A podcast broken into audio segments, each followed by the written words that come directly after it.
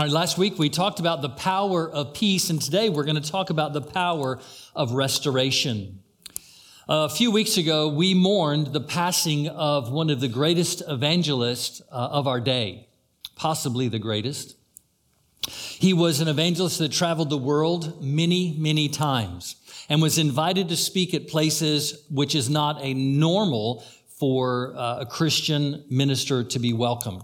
Islamic states, Hindu states, even parlors of parliament. That's not the right term, is it? Parlors of parliament. I don't even know where that came from.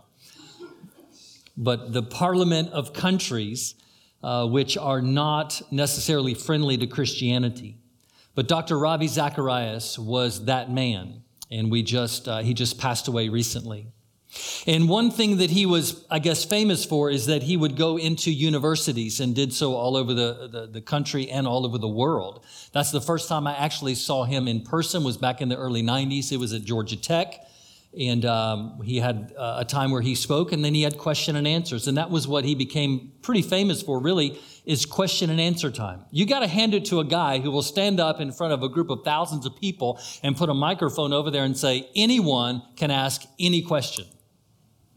I mean, that takes guts, doesn't it? But he did that for years and years and years. Well, recently, in the last year, someone kind of flipped the script on him. And they said, this is my question, said Dr. Zacharias, do you have any questions that are not answered? And it kind of threw him back for a moment. And he had to think about it. But his answer was both revealing and sad. He said, I have a question. He says, I don't understand why people who are Christians act so much unlike Christ. And he was referencing those who are impatient and unkind to people of other faiths and even people of no faith. He did not understand why civility did not win the day in many people's lives, that they were agitated and they were agitating. And he said, I don't understand that, how we can name the name of Christ and yet so act so unlike Christ. And it really points to the struggle that we all deal with, right? Between the flesh and the spirit, between having an our way and submitting ourselves to God.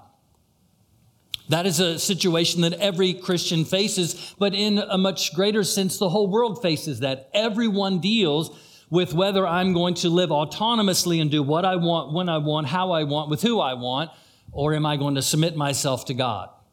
Am I going to submit myself to the way that God wants me to live? It is a battle between freedom and submission. It is a scenario which really fills all of our lives.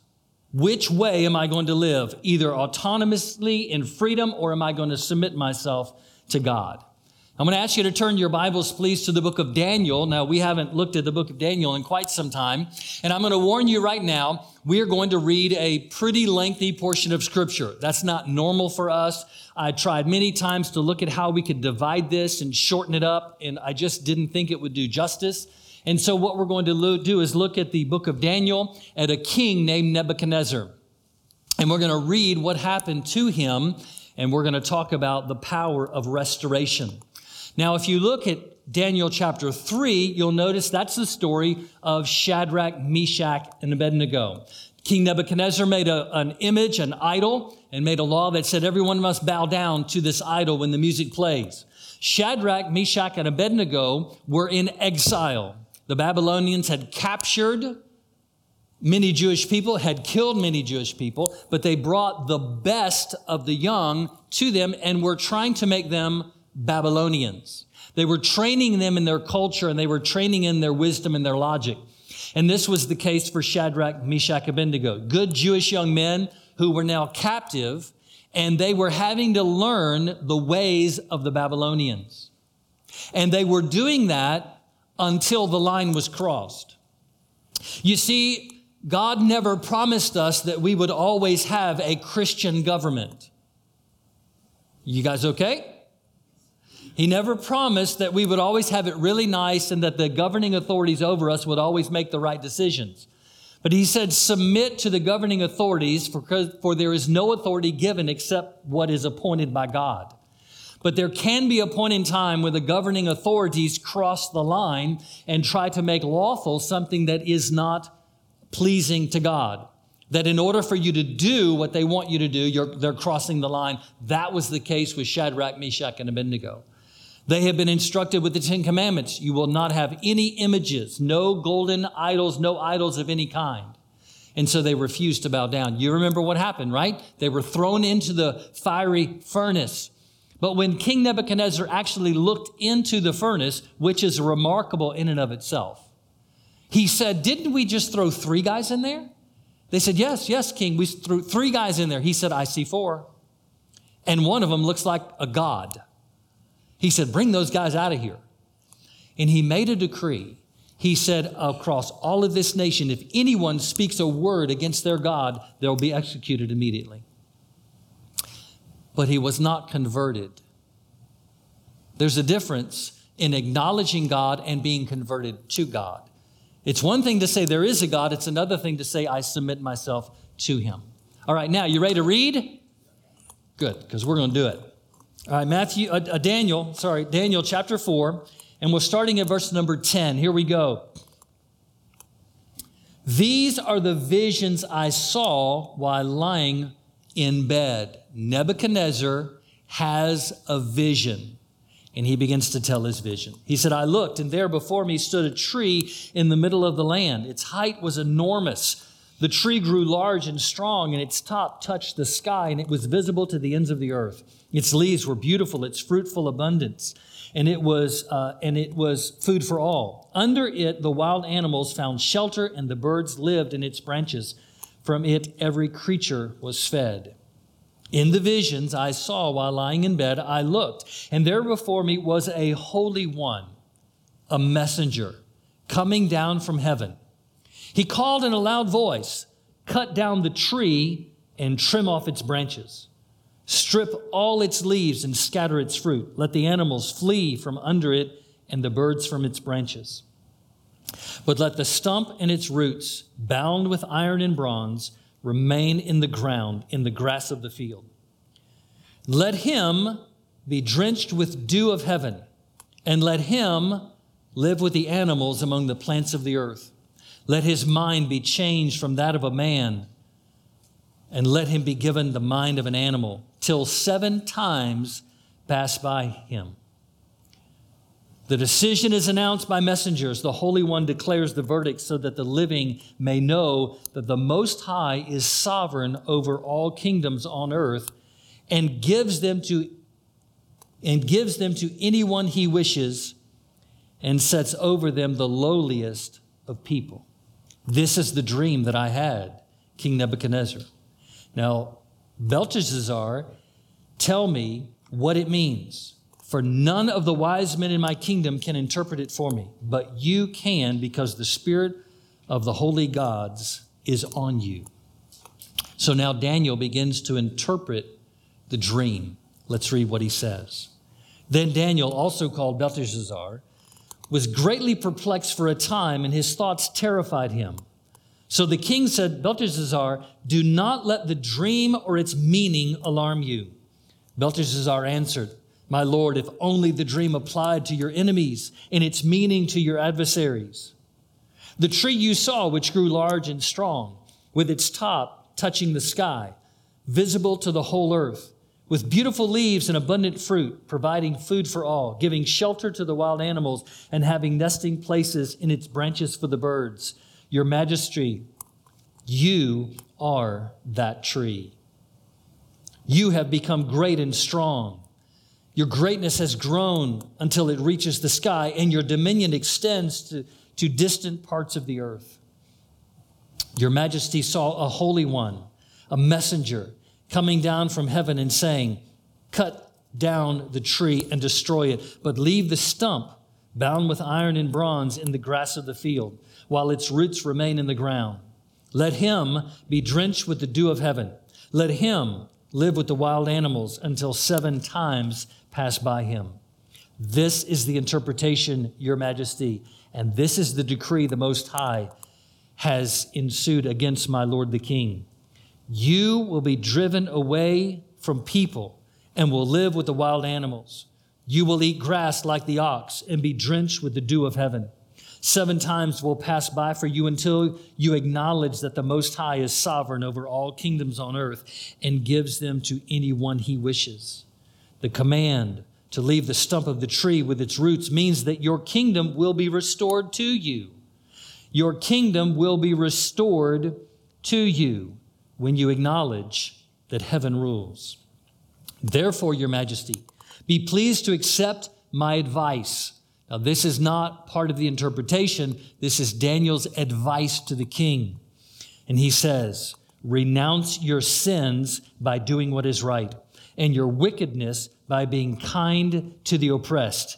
It may be that then your prosperity will continue. That was the advice that Daniel gave him. But let's look and find out what happened. Verse number 28. All this happened to King Nebuchadnezzar. 12 months later, please remember those 3 words. 12 months later, as the king was walking on the roof of the royal palace of Babylon, he said, "Is not this the great Babylon I have built as the royal residence by my mighty power and for the glory of my majesty?" Even as the words were on his lips, a voice came from heaven. "This is what is decreed to you, King Nebuchadnezzar. Your royal authority has been taken from you. You will be driven away from people and will live like wild animals. You will eat grass like the ox. 7 times will pass by for you until you acknowledge that the Most High is sovereign over all kingdoms on earth and gives them to anyone he wishes." Verse 33 says, immediately. Verse 29 said, 12 months later. Verse 30 said, immediately. We're going to take a pause right here. When God tries to get a person's attention who's living in their own freedom, in their own sovereignty, making up their rules, their decisions, their path, their agenda, and God wants to draw them in and get their attention, he always gives them a word. He sends someone to them. He makes it very clear. The path you're going in is not good. Repent. And then God always gives them time. Nebuchadnezzar had 12 months to repent. But because he didn't, verse 33 becomes a reality immediately. There are times in people's lives where they say, all of the sudden my life fell apart. All of the sudden nothing went right. All of the sudden I couldn't, I can't. All of the sudden all this happened. And I would submit to you the reality that yes, it does happen quickly, but it happens quickly because you were slow. It happens quickly because that person did not heed the word of God. If you're here today and you are not heeding the word of God and what he's telling you to do, even though it is difficult and even though you'll have to submit your freedom to him and come under submission to him, I would encourage you, do it today and don't wait. You may be now in a time of grace in which God is saying, I gave you a word. What are you going to do with it? I submit to you. Submit to it. Otherwise, immediately, the fulfillment is going to take place. All right, let's keep reading. A few more verses and we'll be done. Verse 33, immediately. What had been said about Nebuchadnezzar was fulfilled. He was driven away from people and ate grass like the ox. His body was drenched with the dew of heaven until his hair grew like the feathers of an eagle and his nails like the claws of a bird. At the end of that time, I, Nebuchadnezzar, raised my eyes toward heaven, and my sanity was restored. And then I praised the Most High. I honored and glorified him who lives forever. His dominion is an eternal dominion. His kingdom endures from generation to generation. All the peoples of the earth are regarded as nothing. He does as he pleases with the powers of heaven and the peoples of the earth. No one can hold back his hand or say to him, what have you done? At the same time that my sanity was restored, my honor and splendor restored to me for the glory of my kingdom.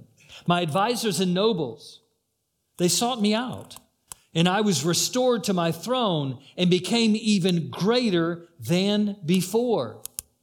Now I, Nebuchadnezzar, praise and exalt and glorify the King of heaven, because everything he does is right, and all his ways are just. And those who walk in pride, he is able to humble. Well, that's a lot to unpack, isn't it? How long do y'all have? No, I'm just kidding. Let's talk about this for a moment. Let's talk about three truths really quickly. Number one, God created all things perfect. That's truth number one. He creates all things perfect. When God created the what we call the heavenly host, or the angels and the creatures that are in heaven, he created them perfect. But a part of perfection is free choice. God gave us a free will to choose whether to remain obedient or to become disobedient. God creates all things perfect, and imperfection is a choice. We live in connection to the consequences of our choice, though. What we really want is to choose whatever we want to choose, to live in this autonomous freedom that we do whatever we want to do, but we only want positive consequences. Now, we have to own that, right? Oh, y'all are better Christians than I am, because I want that. I just want positive consequences. Yeah, that's kind of human nature. But God says, no, you're given the freedom of decision, but you're tied to the consequences of those decisions. And we work this out in many different ways in the short term, but the big question that culminates all of that is asked many times. It says, well, if God is love and he is so loving and kind and compassionate, then how can he send someone to hell? If God is love, how can he send someone to hell? And that can be a perplexing question for many of us to answer, because, well, God is love and there is a hell, and how do we respond to that? Perhaps a question in response to that would be this: would it be loving for a God to take someone who does not want him, does not like him, does not love him, does not talk to him, does not listen to him, does not obey him, and when they die, to then make them spend eternity with him? Would that be love? Would you say that was a loving God, to say, this guy hates me, but I love him so much, I'm going to make him spend eternity with me, even though he hates me? You got to wrestle with that. So I would say put the question back on the questioner and say, you answer that question, then I'll answer your question. See, we want the freedom, but we don't want bad consequences. But there's a second truth, and that is that an angel was the first to sin. Man was actually the second to sin. An angel was first to sin. It was what we call Lucifer, and he was created perfect. But he said, you know what? This isn't quite good enough. I don't want to follow and submit any longer. I actually want to go above God and be above him. And so somehow he thought that if I disobey God, I can get above God. That never works. And so he was the first to sin. And of course, then Adam and Eve followed suit. And what is the sin that Adam and Eve committed, other than just simply saying, we don't want to be submitted to God. We want to make our own rules. He told us we can eat from the trees of all of the garden except one right in the middle. Don't eat from that tree. But why should he be the one to make the rules? We want to have the freedom to make our own rules and do what we want. That never ends well. There's a difference between autonomy and freedom to do whatever you want and submitting yourself to God. The third truth is this: God provides a way of restoration. Aren't you glad? God provides a way to say, okay, you did the freedom thing and you made your own choices and you went your own way, but I love you so much, I'm going to make a pathway for you to come back. I'm going to make a path for you to be restored back to me. And I'm so thankful that God made a path. And that is what many people wrestle with, is did God make one path or did he make two? If he made two, then did he make three? And if he made three, then did he make 300? And if he made 300, did he make 3,000 paths? And if he made three, you get the picture. Because we always want one more, right? And aren't you thankful that God did not say, hey, y'all just choose a path. I mean, you did so good making choices at the beginning that I'm sure you'll choose the right path. But he made one path, and that path is Christ. Love is patient and love is kind. And so he is patient to wait on us. He's patient to continue to woo us back to himself. He's patient to continue to speak to us. But his patience can come to an end. He can say, all right, I've given you all the chances. If you continue to reject Christ, there is that point in time where you have transitioned beyond the laws that he has established. Because you see, truth is limited to what is correct. Truth has not the opportunity to choose whatever. 2 + 2 equals. Truth can only choose one answer, and it must be correct. Wrong has a limitless answer. Wrong is limitless, but truth is narrow. That's why God said, I have created a truth, a way. Jesus said, I am the way, the truth, and the life, and no one comes to the Father except through me. My question to you today is, have you accepted Christ as your Savior? Because he is the way that God has made for us to be restored back to him. And in coming to that truth and that realization that I have gone my own way, I need a Savior, and Christ is that Savior, that's when we are born again. That's when our life transitions from the inside out and everything about us begins to change. That's that moment when we realize that now we are no longer working in a freedom that is in rebellion to God. Now we are submitted to God, and now we have real freedom. Paul made it so clear. He said, those who are apart from Christ are slaves to sin. You see, when we don't know Christ, we are a slave. We have no freedom at all because we are driven by sin. The Bible tells us that we have a sinful nature apart from Christ. We have a nature that just sins. We don't have a sinful nature because we sin. We sin because we have a sinful nature. We were born with that nature. It came from Adam and Eve. That's why you don't have to teach a 2-year-old to steal. Or be selfish. They're playing and they see a toy that they like. It's in the grasp of another child. That makes no difference at all. They go over there and they grab it and they go, mine. Mine. It's one of the 3 words that they know, mine. If they could really articulate a little better, you'd probably hear them say, 9/10 of the law, possession, it's mine.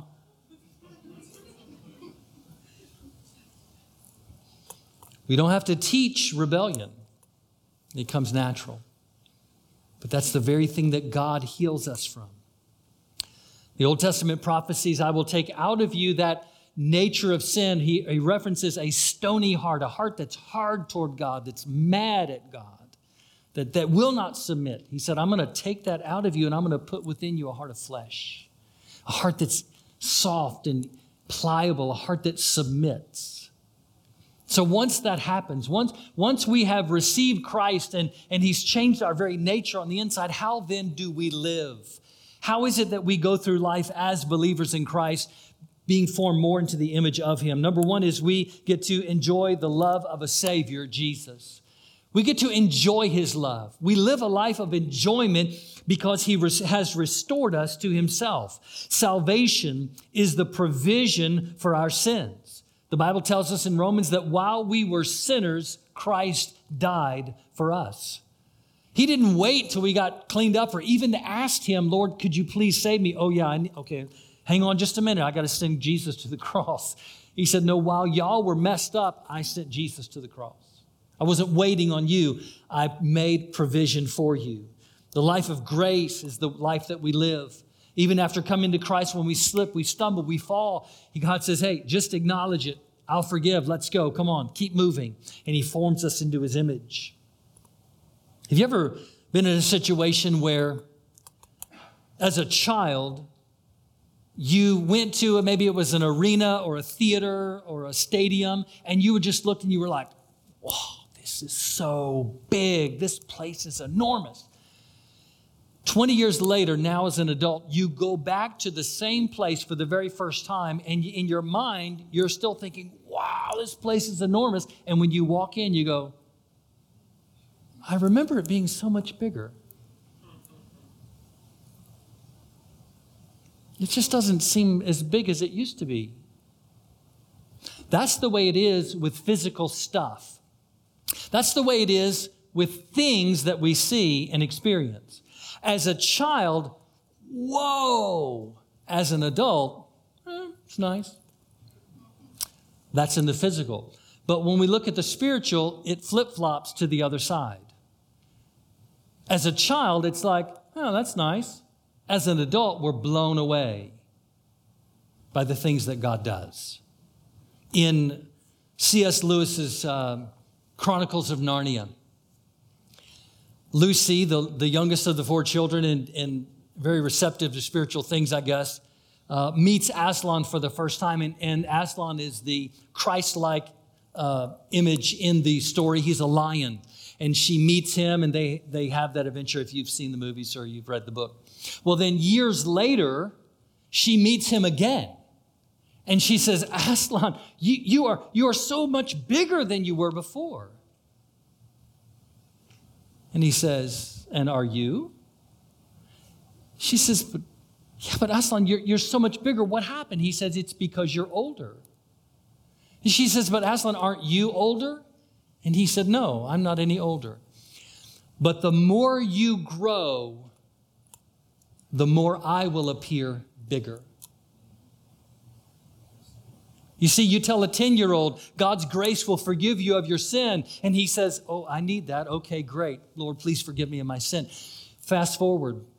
You take a 40-year-old who's lived his life in sin and separation from God, doing his own thing, and he's now an alcoholic. He's literally by himself ruined 2 or 3 marriages, and he's trying to wrestle with this, and he's trying to figure out life, and someone comes to him and presents to him the grace of God. That man will say, the grace of God is enormous. Because look at all that I am being forgiven for. That's the kind of power that we have. We live with a joy and an enjoyment of the love of a Savior that says, I will never stop loving you. I will never stop offering you my grace. And Paul writes to the Galatians in chapter 3, he says, it is my prayer, it is my desire that you may have the power together with all the Lord's holy people to grasp how wide and long and high and deep is the love of Christ. The second thing we get to do is to enjoy the wisdom of a leader, and that's the Holy Spirit. Aren't you thankful for the Holy Spirit? The gift that God's given to us, that third person in the Trinity that leads us into all truth, that comforts us and empowers us. He gives us strength when we have no strength. He gives us wisdom when we don't know the answers. He's with us every step of the way. He knows what's going to happen tomorrow when we don't. And so he is there to lead us and guide us. The tragedy, if we could use that strong of a term, for the Christian is if we don't rely on the leadership of the Holy Spirit. Because he knows what's going to happen tomorrow. He knows what your business is going to do and what the economy is going to do. And he knows he knows everything about tomorrow. And he's saying, I want to lead you today so you'll be prepared for tomorrow. And we get to enjoy that as Christians, to live and enjoy the wisdom of a leader. Many Christians are very familiar with Jesus as Savior, but not so familiar with the Holy Spirit as leader. I encourage you today, get to know the Holy Spirit. Invite Him into your life in depths that you've never yet experienced. Invite Him to say, God, I want you to fill me with your Spirit. Fill me with your Spirit of wisdom and knowledge and understanding. I want to enjoy a relationship with this one who already knows the beginning from the end. Thirdly, we get to enjoy the authority of a king. And that's the Father. As followers of Christ, not living a selfish, sinful, I'm in charge life, but a submitted life. We get to enjoy the authority of a king. God is perfect. He is perfect because of love, justice, and mercy. Without those three qualities, there is no perfection. Love, justice, and mercy. Love sent Jesus to the cross. Justice was satisfied on the cross, and mercy is freely given because of the cross. God is perfect. And he not only tolerates people like you and me, he actually loves us. He actually says, I'm interested in you.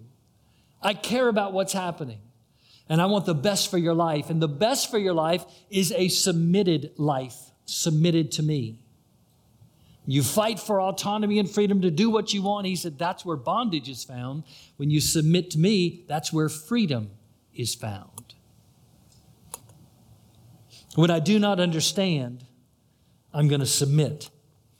When I don't know the answers, I'm going to worship. When I feel insecure, I'm going to trust. Because our God is a God of authority. He's got it all under control. He knows everything that's going to happen. And he says, I'm going to lead you and I'm going to guide you. I'm going to show you because I care about you. He said, I do not sleep. I do not slumber. I don't go to sleep. I never wake up. I'm always on watch. I always know what's going on. Man, we get to enjoy that. In a world filled with anxiety, we get to enjoy the fact that God never sleeps. He never has to watch the news to find out what happened last night. He was awake. King Nebuchadnezzar discovered that living without God was bondage. And he discovered that living in submission to God's authority is truly living. Do you know that today? And let me talk to those who here and you're exploring Christianity. Maybe you're trying to figure it out. I would say that God has given us one way of salvation, and that is Jesus Christ. And I would say that God loves you and he cares. And there's nothing you have ever done that he doesn't already know about, and there's nothing you've done that it's caused him not to love you. He loves you, and he's got a great plan for your life. But that plan takes us out of selfishness and into submission. But what about you as Christians, those of you who are followers of Christ? Is it a wake-up time today to say, you know what? I want restoration of my life to God. I'm a Christian, I'm saved, I know, but there's a part of that relationship that is restored. You ever had a friendship, maybe a marriage, in which you go, you know, yeah, we're married, but could be better. We've had better, we want better, but it's not better. What do you need? Restoration. So Christian, God loves you, you love God. But is there that time right now when God's saying, come on, you've been doing your own thing, you've been going your own way, be restored, submit to my leadership. I want what's best for you. I have what's best for you. And this is the time when God is saying, come on, let's get it together. Let's get it together. Follow me and I'll bless you. Follow me and I'll care for you.